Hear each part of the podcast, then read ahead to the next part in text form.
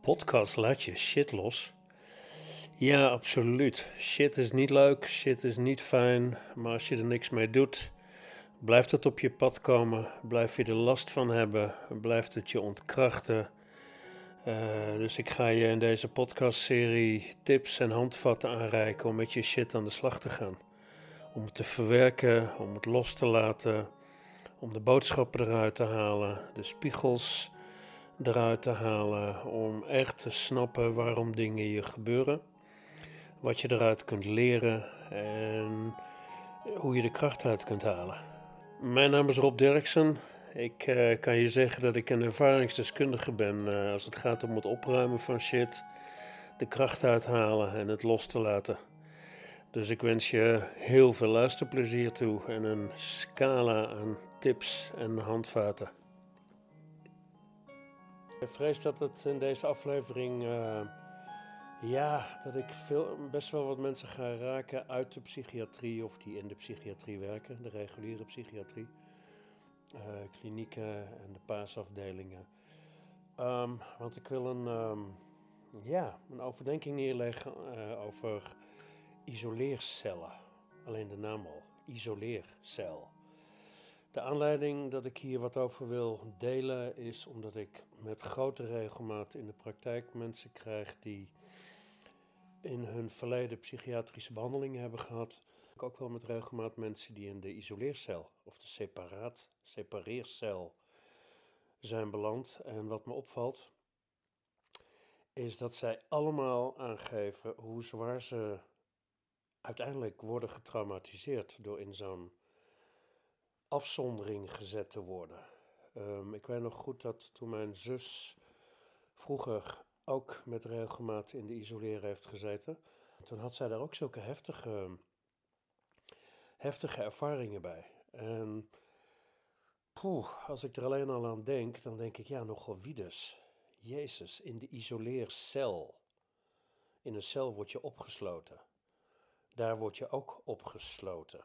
Dus elk mens zal het gevoel hebben dat hij, hij of zij gestraft wordt als hij geïsoleerd wordt. En ik snap, ik snap absoluut de achterliggende gedachte dat iemand zichzelf niet pijn kan doen en dat ze misschien een gevaar zijn voor zichzelf of dat ze niet te hanteren zijn qua emotie of woede of uitbarstingen en dat ze ja, even moeten afkoelen. Um, dat snap ik. Maar volgens mij vergeten ze dan helemaal wat de onderliggende oorzaak is van die explosie. Um, ja, natuurlijk kan iemand zo in een, in een woedeaanval zitten of in een psychotische toestand zijn geschoten dat hij zichzelf wat wil aandoen. En dat je ze dan in een omgeving zet waar ze zich geen pijn kunnen doen en waar ze zichzelf niet met een kop tegen de muur kunnen beuken of iets dergelijks. Dat snap ik, dat snap ik. Wat ik nooit heb begrepen, als ik met iemand werk die in een psychose dreigt te schieten of, of ja, voor een deel uit zijn lijf is, dan maak ik juist verbinding met die persoon. Dan raak ik letterlijk die persoon aan op hun knieën bijvoorbeeld en oh, verbind me vanuit mijn hart met die persoon om ze gerust te stellen, om ze aan te moedigen hun emoties los te laten, te uiten. Maar ik ga ze vooral niet tegenwerken. Ik ga ze vooral niet zeggen: ja, doe nou rustig en uh, je mag je zo niet gedragen, of dit is niet oké, of we geven je een spuitje, of whatever. Nee, nee. Wat zo iemand nodig heeft, is volgens mij, is juist ongelooflijk veel liefde en aandacht en zachtheid. En er mee aanwezig zijn. Als ik een behandelaar zou zijn en ik zou zien dat iemand zo buiten zichzelf is van emotie of woede of en dat hij zichzelf misschien wat zou willen aandoen, ja, dan zou ik maar één ding willen, is erbij blijven. Lieverd, wat gebeurt er met je? Wat voel je? Wat kan ik voor je doen? Kom maar, kom maar, ik ben er voor je. Ik ga je helpen om uit deze wanhoop te komen. Ik ga je helpen om weer terug in je lijf te komen. Um, ik vind het zelf echt ongelooflijk onmenselijk om iemand in zo'n toestand op te sluiten, te isoleren. En ik heb het toevallig uh, laatst weer gehoord van iemand die in de isoleren heeft gezeten en die me zei dat hij meer dan drie dagen in de isoleer had gezeten. Ja, dan moet ik je eerlijk zeggen, dan valt mijn broek af. Drie dagen opgesloten zitten om rustig te worden. Onder het mom van, dan kun je jezelf ook niks aandoen. Die persoon waar ik het nu over heb, die zei me, ja, ik werd er rustig van aan de buitenkant. Dat kon niet anders. Maar van binnen kookte ik. Van binnen heeft het zoveel gedaan dat ik opgesloten werd, dat er niemand voor me was. Um, ja, eigenlijk aan zijn lot overgelaten. En ja, ik word er ook een beetje emotioneel van als ik eraan denk. Want als ik dan zie wat er onder de woedeaanvallen zit, of de paniekaanvallen zit, of de, ja, als iemand echt helemaal uit zichzelf schiet, daar zit zoveel pijn onder, zoveel verdriet onder, zoveel wanhoop onder, dat een hulpverlener volgens mij maar één ding kan doen is er zijn voor die persoon. En die persoon niet opsluiten en wegsturen en die persoon niet loslaten, niet in de steek laten, maar er juist zijn voor die persoon. Als ik met iemand werk die in een psychose dreigt te schieten of in een psychotische situatie zit, dan vraag ik me direct af wat is er met die persoon gebeurd waardoor die met zijn energieveld uit zijn lijf schiet. Als iemand zo in wanhoop zit met zijn emoties of met zijn woede, um, en hij of zij heeft het gevoel dat ze helemaal gek wordt van die emoties, dan kan het zijn dat als de begeleiding niet geen verbinding maakt, geen connectie maakt op hartsniveau, geen geruststelling kan geven, dat hij nog verder in die paniek schiet of in die woede schiet en uit zijn lijf schiet, buiten, buiten zinnen raakt. Ehm, dat is volgens mij ook wat er, wat er in een psychose gebeurt. Uh, ik heb nu een aantal mensen gezien die te maken hebben gehad met psychoses. En het valt me op dat het altijd hetzelfde is. Iemand schiet in een psychose als ze dicht bij hun angsten komen of dicht bij hun bakken verdriet komen. Of als hun boosheid op een manier wordt getriggerd dat het getriggerd dat, het, dat die explodeert, dan kan het zijn dat iemand buiten zinnen raakt. Dus uit zichzelf schiet. uit zijn lijf schiet. Een psychose voor mij is niets meer of niets minder dan iemand schiet met zijn energieveld uit zijn lijf en verliest de verbinding met zichzelf. Dus wat heeft iemand nodig? Ja, ik zie alleen maar liefde, begrip, aandacht, geruststelling. Het kind in zo'n persoon wordt geraakt in zijn of haar verdriet, boosheid, paniek, angsten. Ja, dan wil je daar als medemens alleen maar bij zijn. Ik ben er voor je. Ik hoor je. Ik zie je. Ik snap je. Die persoon waar ik het net over had, die had een grote bak emotie vastzitten. En toen we er beetje bij beetje bij kwamen, toen begon die te rillen. Hij kreeg het koud. En hij kwam terug in de herinnering van de psychoses die hij had gehad. En hij zegt: Dit is wat er voorheen gebeurde. Um, dat ik zo, ja, hij kon het nu dan verwoorden, of ik kon het voor hem verwoorden, dat hij zo in paniek schoot van die emoties waar hij zijn hele leven lang al vanaf probeerde te blijven, dat het logisch is dat iemand als, als een hulpverlener of een partner of, of wie dan ook de verbinding verbreekt met die persoon, ja, dat die paniek alleen maar groter wordt. En dat dan dat, dat gedrag waardoor iemand in een isoleercel gestopt moet worden, ehm, dat dat gedrag alleen maar erger wordt. Dus, poeh, ja, ik zou echt ongelooflijk pleiten, alle isoleercellen weg. Sowieso, echt sowieso morgen. Morgen de naam veranderen. Als je dan al een ruimte wil hebben uh, in een kliniek of op een paasafdeling of een, of een instelling waar mensen tot rust komen, waar mensen kunnen ontspannen, ah, waar mensen weer op een veilige manier terug bij zichzelf kunnen komen, noem het dan een relaxkamer. Of noem het dan een ontspankamer. Of een, geen idee, geen idee, maar geen isoleercel. Wauw, waarom moet iemand geïsoleerd worden? Alleen dat al, als je er stilstaat, ja, dan vraag ik me echt af, psychiaters, leg het me eens uit. Waarom moet iemand geïsoleerd worden? Dat je samen met iemand naar zo'n ruimte gaat waar die zichzelf geen pijn meer kan aandoen.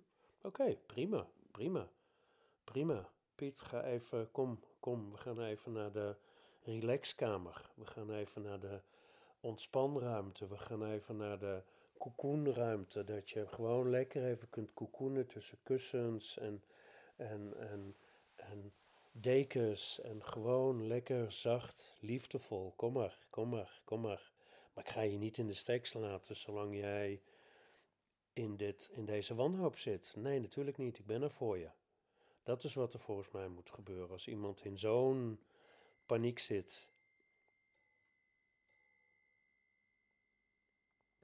Dat is wat volgens mij moet gebeuren. Als iemand zo in paniek zit, zo in een verdriet dreigt te schieten of in een boosheid dreigt te schieten. Ik zou maar één ding willen, is die persoon laten zien, ik ben er voor je. Ik hoor je. Ik zie je, ik wijs je niet af, maar ik ga je wel beschermen als dat nodig is voor jezelf, dat je jezelf geen pijn kunt doen. Dus kom, we gaan lekker even met elkaar, als het kan, we gaan ontspannen. En als het dan werkelijk noodzakelijk is dat die persoon in zijn eentje in zo'n ruimte zit, ja, ik weet eigenlijk niet of dat, dat gebeurt, maar dan hoop ik dat er op zijn minst non-stop contact is met die persoon non-stop. Ik ben er, ik ben er, ik zie je, ik hoor je, je staat er niet alleen voor. Direct voel ik, oh, dat zou volgens mij een enorme rust geven aan al die personen die nu in zo'n, ja, ik wil bijna de naam al niet meer zeggen, in zo'n isoleercel. Ik heb er een aantal gezien, maar poeh, daar word je niet vrolijk van, vind ik. En ik gun het echt niemand, niemand, niemand, niemand. Ik vind het ook bijna mensonterend. En mensonterend, nou niet bijna. Ik vind het mensonterend dat we iemand die uiteindelijk zoveel hulp en ondersteuning nodig heeft, ehm, in zo'n ruimte zetten en dan zeker überhaupt al een dag of, of twee dagen of drie dagen ja, ik zou de psychiatrie echt willen zeggen: hoe halen jullie het in je hoofd? Kunnen jullie dan werkelijk niet zien dat je zo iemand dan nog meer traumatiseert? En dat je um, zo iemand echt, ja, ik zou bijna zeggen, aan zijn lot overlaat. Ik zou juist voelen, ik moet verbinding maken met die persoon, want die persoon heeft het nu zo ongelooflijk hard nodig dat er vanuit liefde wordt gekeken, vanuit compassie wordt gekeken, dat um, er werkelijk verbinding wordt gemaakt met, met die persoon. Dus ik zou bijna zeggen, een hartsverbinding wordt gemaakt. En dat valt mij op.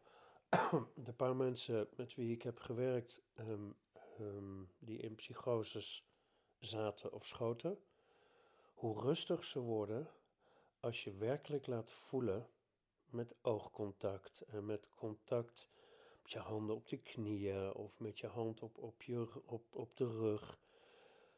Hoe rustig ze worden, hoe ontspannen ze uiteindelijk worden. Hoe ze, als je ze uitnodigt, hoe ze beetje bij beetje wel de veiligheid voelen om hun emoties te uiten. Onder woede, daar zit natuurlijk, zou ik bijna zeggen, zit verdriet. Dus woede, ja, nou, so what, laat het er lekker uitkomen. Kom maar, word maar pissed off, word maar. Ik hoor je, ik voel je, ik zie je. Als het een klein kind is wat pissed off zou zijn, zou ik ook nooit zeggen: nee, dat mag niet en dat kan niet en uh, dat kun je niet schreeuwen wat je nu schreeuwt en uh, dat mag je niet zeggen en dat mag je niet doen. Nee, ik zou zeggen: kom maar op, kom maar op, kom maar op. Blijkbaar voel je je zo pissed off dat ik je eerst de ruimte wil geven om het maar eens te uiten. Dan kunnen we het daarna hebben over de manier waarop. Maar als de nood zo hoog is dat jij eerst even gewoon lekker wil godveren en tieren en gieren en zo wat, zo wat, zo wat, kom maar op, kom maar op. En ja, natuurlijk, als iemand geweld gaat gebruiken, dan, ja, daar ben ik ook op tegen. Um, dat zou ik ook proberen te, te stoppen. Maar volgens mij volgens mij um, schiet iemand in een, een, een geweldsuitbarsting als die spanning al veel te lang, veel te hoog is opgelopen. Als ik werk met mensen die echt veel in hun boosheid zitten, nou, dan gaan we toch lekker een keer een sessie boosheid uiten. Word maar pissed off, ongecensureerd. Gooi het er maar uit, schreeuw het er maar uit, zodat je zodat je kunt ontladen. Dat is een prachtig woord. De lading moet er niet in blijven. Dus als iemand dreigt in een psychose te schieten bijvoorbeeld, ja, dan ga ik natuurlijk niet zeggen, doe maar rustig en uh, uh, nee, dat moet je niet doen. En dan, dan bouw ik die spanning op. Dan zeg ik, och manneke toch, och manneke toch, kom maar, kom maar, kom maar, kom maar. Dan nodig ik die persoon uit om zich te uiten en wat volgens mij super belangrijk is, ik laat die persoon zien dat ik niet uit verbinding ga met haar of hem. Dus ik hou verbinding met het hart. Ik zie je, ik hoor je, ik voel je, ik begrijp je en ik ga je ondersteunen. Dan kun je er volgens mij nou, in 99% van de gevallen van uitgaan dat iemand sowieso rustiger wordt, ontspant, ontstrest. Iemand kan niet ontspannen, iemand kan niet ontstressen als we geen verbinding maken en als we zelf in, ja, ik zou bijna zeggen, in het gevecht gaan met die persoon.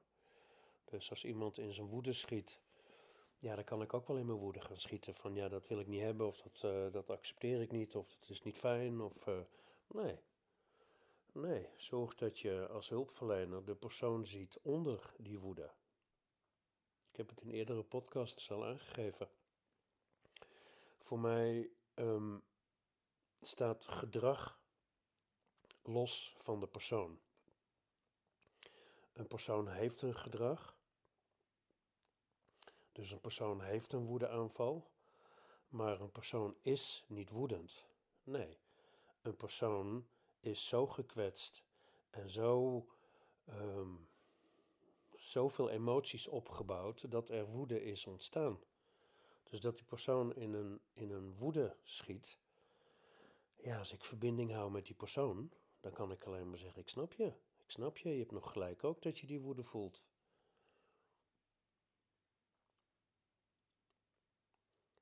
De persoon waar ik het eerder over had, ja, die heeft in zijn jeugd zoveel fysiek geweld meegemaakt. Dat het manneke in hem is natuurlijk, voelt natuurlijk een ongelooflijke woede. Een woede van ik ben niet begrepen, ik ben niet gehoord, ik krijg op mijn falie terwijl dat het niet mijn schuld is. Um, ik mag niet zijn wie ik wil zijn.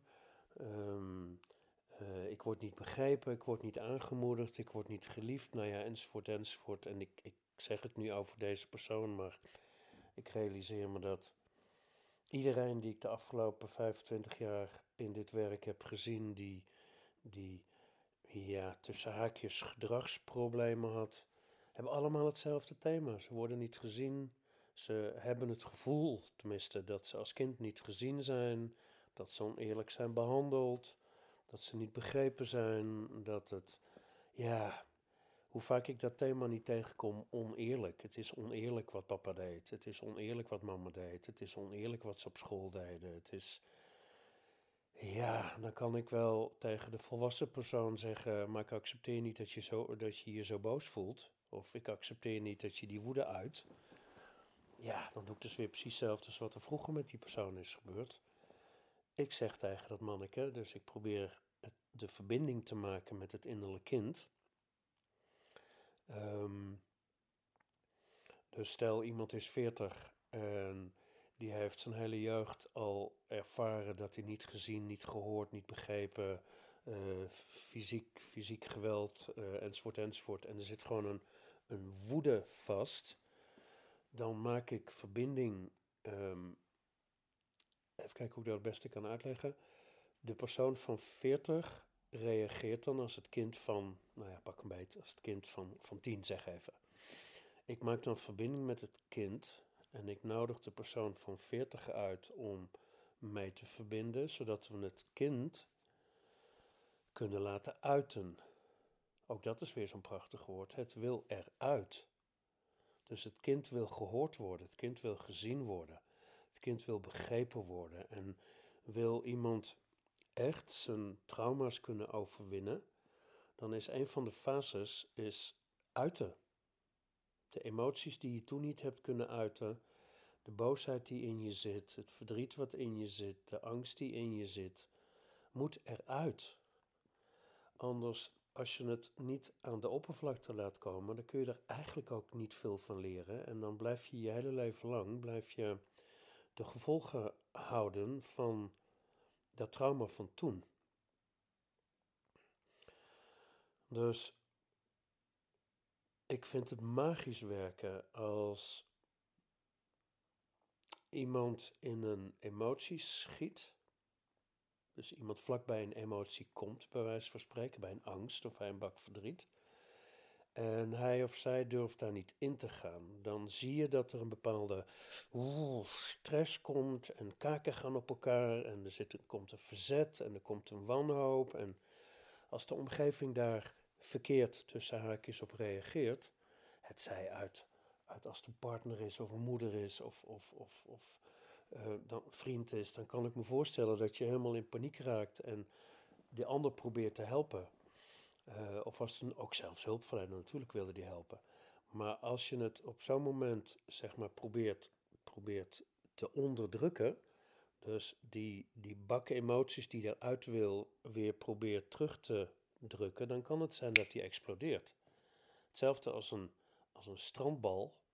Als je een strandbal um, onder water houdt, en die strandbal die wordt groter en groter en groter. Ja, dan plopt die er in, één keer een keer uit. Nou, dat is met die emoties ook. Dat is met die, dat is met die woedeaanvallen die onderdrukt zijn ons hele leven. Um, die worden maar groter en groter en groter en groter.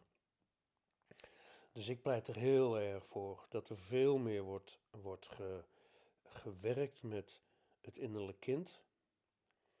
Dat het kind zich mag uiten dat um, er onderscheid gemaakt gaat worden tussen de, de autonome ik die iemand is, dus de, de, de, de kracht die iemand is uh, op zielsniveau, wie iemand van oorsprong is. Iemand heeft geen psychische klacht op zielsniveau. Een psychische klacht ontstaat uh, in de loop van de rit, in de jeugd, uh, door wat ze meemaken. dan, dan gaat de psyche uit balans. Als we onderscheid kunnen maken tussen de autonome ik, dus wie iemand is van oorsprong, en ervan uitgaan dat iemand van oorsprong um, geen psychische klacht heeft, dan kunnen we in mijn ogen altijd werken met de persoon die die klacht heeft ontwikkeld in de loop van de rit. Ehm, en als we werkelijk gaan helen, dus trauma's eruit laten komen, ehm, gaan werken aan wat heb je geleerd uit je trauma's, wat heeft je gebracht, zal ik in deze podcast niet al te veel over uitweiden, maar zeker in een volgende podcast. Ehm, maar als trauma's, als emoties, als angsten eruit komen en we leren eruit, pas dan kunnen we ze loslaten en pas dan kunnen we ze transformeren. En ik denk dat daar de grote, ja, ik zou bijna zeggen, de grote spiegel ligt en de grote, ja, wat er in, in mijn ogen in de reguliere psychiatrie rigoureus moet veranderen. Maar dan ook echt rigoureus. Um, en ik ga het heel bout zeggen.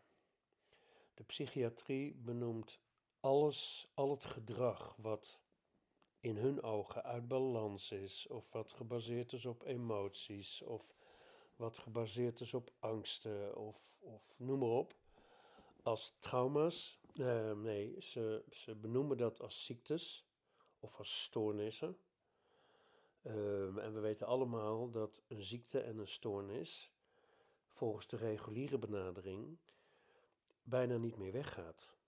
Ik zie het ook bij, alle, bij iedereen met wie ik werk die in de psychiatrie heeft gewerkt, hoe vaak er niet blindelings en standaard en non-stop medicatie wordt gegeven, omdat men ervan uitgaat dat eenmaal een alcoholist je hele leven alcoholist, eenmaal een psychose gehad, dan je hele leven psychoses, eenmaal depressie, dan heb je altijd antidepressiva's nodig. Um, ja. Ja, ik ga het echt gewoon, gewoon zeggen zoals ik erover denk. Waanzin, waanzin. Psychische klachten zijn in mijn ogen boodschappen. Wat is er met de persoon gebeurd wat om aandacht vraagt? Wat is er met de persoon gebeurd in de jeugd, of, of daarna, maar bijna altijd is het al in de jeugd ontstaan, waardoor de psyche uit balans is geraakt, waardoor de psyche een gedrag veroorzaakt wat we borderline noemen, of gedrag veroorzaakt wat we onhandelbaar noemen, of autistisch, of noem maar op, noem maar op, noem maar op. En laat ik vooropstellen, natuurlijk neem ik de klachten, de psychische klachten, serieus. Natuurlijk neem ik die serieus. Natuurlijk, als ik naar mijn zus door gedrag kijk, ehm, dan, dan, was dat, dan was dat een vreselijk gedrag wat ze had. Maar dat gedrag kwam ergens uit voort. Zij was niet ziek. Nee. Zij voelde zich niet gehoord, niet begrepen, vond dat ze een punt had, vond dat ze gelijk had, vond dat haar wijsheid niet gezien werd, waardoor dat grensoverschrijdend gedrag ontstond. Ja, niet meer dan normaal zou ik bijna zeggen. En dat is, ik doe dit werk nu 25 jaar. Ja, het valt mij gewoon op dat psychisch uit balans zijnd gedrag, dat klopt al helemaal niet, want het is gewoon een gedrag wat iemand heeft, heeft ontwikkeld door angsten, door pijnen, door boosheid. Dus is dat gedrag uit balans? Nee, nee, helemaal niet. Dat wat er is gebeurd, heeft dat gedrag veroorzaakt. Ha, direct voel ik een, een opluchting als we zo met mensen om kunnen gaan Ehm, in, in de psychiatrie, zeg maar, die psychische klachten hebben, dan kunnen we ons veel meer gaan verbinden met de persoon die een verslaving heeft ontwikkeld, of een depressie heeft ontwikkeld, of borderline heeft ontwikkeld, of nou ja, noem maar op. Ehm, wat is er met die persoon gebeurd? Hoe kunnen we het helen?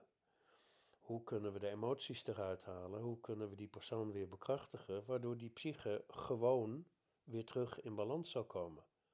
En ik ben een lopend voorbeeld. Ik, was echt, ik had echt enorm te kampen met, met nou ja, als ik, nu, uh, als ik nu kind zou zijn met hoe ik me vroeger, tot, tot, tot mijn veertigste ongeveer gevoeld heb, dan zou ik volgens de psychiatrie zwaar depressief zijn. Ik zou borderline hebben, ik zou vormen van autisme hebben, uh, ik zou ziek zijn, want ik had verslavingen, nou ja, enzovoort, enzovoort. Dus dramageval. nou, als ik nu naar mezelf kijk, dan denk ik, ik ben helemaal geen dramageval. Nee, ik was wel uit balans. En ik had heel veel wat, wat, wat aan te pakken was.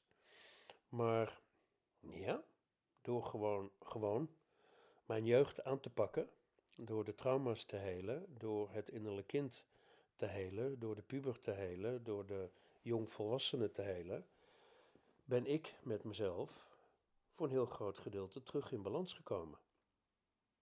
En ik heb nu door wanneer ik uh, me zwaarmoedig voel. Dan weet ik, oh oké, dat doe ik niet goed, of dit doe ik niet goed, of hier loop ik tegenaan. Nou, dan is dat gewoon werk om aan te pakken. En dan, 9 van de 10 keer, gaat dat zwaarmoedige gevoel weg. En soms niet. Maar ik ben niet depressief. Nee, ik voel me af en toe zwaarmoedig. Nou, en? En het klinkt alsof ik er heel, ja, heel luchtig over praat. En eigenlijk als ik dit zeg, dan denk ik, ja, zo kijk ik er ook tegenaan. In mijn ogen is bijna elke psychische klacht te overwinnen.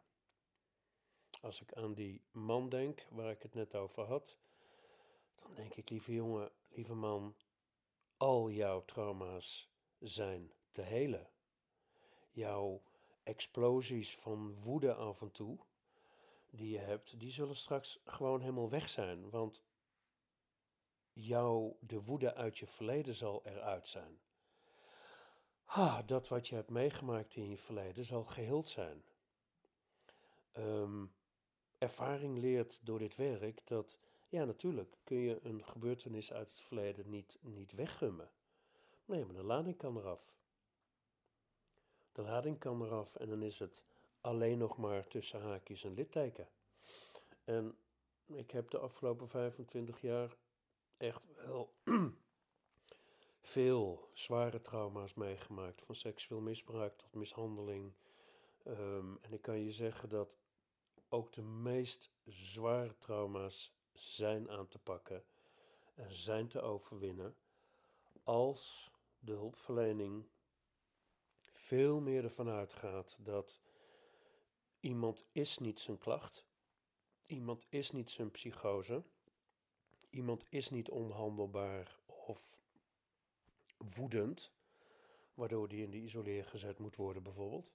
Nee, iemand heeft dat gevoel en dat gedrag. Ik moet me als hulpverlener of als partner of als, als, als nou ja, noem maar op, ehm, blijven verbinden met de persoon eronder. Pas dan kan het zijn, en is het 9 van de 10 keer ook het geval, komt iemand weer gewoon terug in haar of zijn lijf. Psychoses zijn volgens mij vreselijk als je ze meemaakt. Vreselijk als je ze meemaakt als persoon. Maar zijn volgens mij vrij makkelijk, en ik zeg het heel voorzichtig, want anders zou het lijken dat ik het niet serieus neem, maar zijn in mijn ogen makkelijk um, aan te pakken.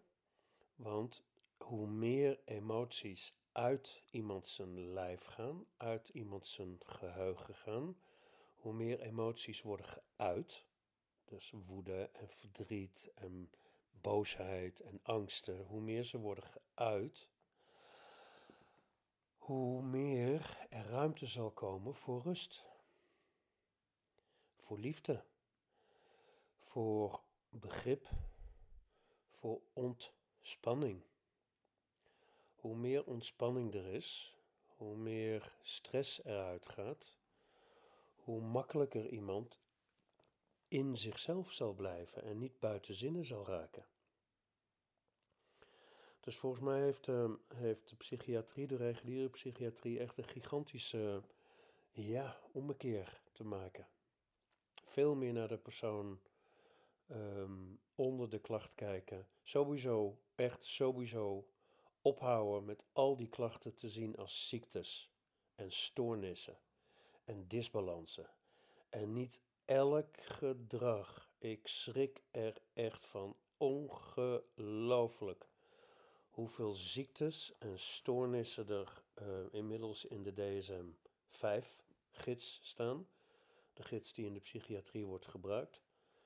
Ja, ik heb er maar één woord voor, satanisch en schandalig dat er zoveel, zoveel ziektes en stoornissen zijn gecreëerd waardoor eigenlijk nou, bijna iedereen in de samenleving wel één of meerdere labels opgeplakt kan krijgen en dus een ziekte heeft. Nou, dat is gewoon echt waanzin. Waanzin. Als je bij je hart komt, als de hulpverlener een hartsverbinding maakt en er wordt gewerkt op heling, er wordt gewerkt op uiten, um, ontdekken wat heb ik eruit geleerd, vroeg of laat werken aan vergeving, vroeg of laat werken aan, aan heling en loslaten. Ah, dan transformeert iemand van uitbalans naar inbalans. En dat gun ik echt iedereen die met psychische klachten of gedragsproblemen of verslavingen te maken heeft. Ik gun jullie dat jullie je klacht kunnen overwinnen. Mocht ik wat voor je kunnen betekenen, ik doe online sessies, ik geef face-to-face sessies um, uh, op een aantal locaties in, uh, in Nederland. Ik heb uh, twee boeken geschreven. bekijk ze eens als mensen en de overwinning. Die kun je gewoon op mijn website inkijken en eventueel bestellen. Um, je kunt überhaupt op mijn website kijken hoe ik tegen diverse psychische klachten aankijk, hoe ik, hoe ik een, een helingstraject aanpak, hoe ik sessies aanpak, hoe ik mijn readings doe, hoe ik de verbinding maak met het innerlijke kind bijvoorbeeld. Um, als je hulp nodig hebt, feel free om het, uh, uh, om het te contacten. Mijn website is www.robderksen.nl. mocht je deze podcast waarderen en appreciëren, dan kun je kun je, je abonneren erop. Um, tip andere mensen waarvan je denkt, nou, die kunnen daar wat aan hebben.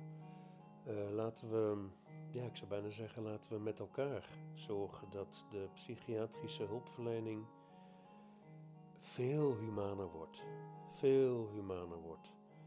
Um, wat niet betekent dat de psychiatrie, dat ze een verkeerde intentie hebben of iets dergelijks. Absoluut niet. Absoluut niet. En bij voorbaat echt excuses, of niet bij voorbaat, want de podcast is bijna afgelopen.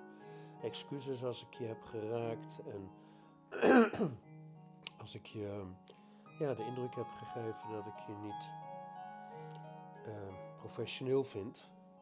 Maar ik denk wel dat het nodig is dat we moeten gaan inzien dat de psychiatrie een nieuwe weg moet inslaan. Dat er sowieso een nieuwe richting bij moet komen. De holistische kijk op de mens en op de psyche.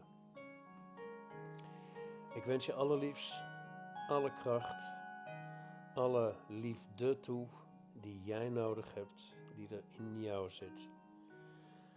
Um,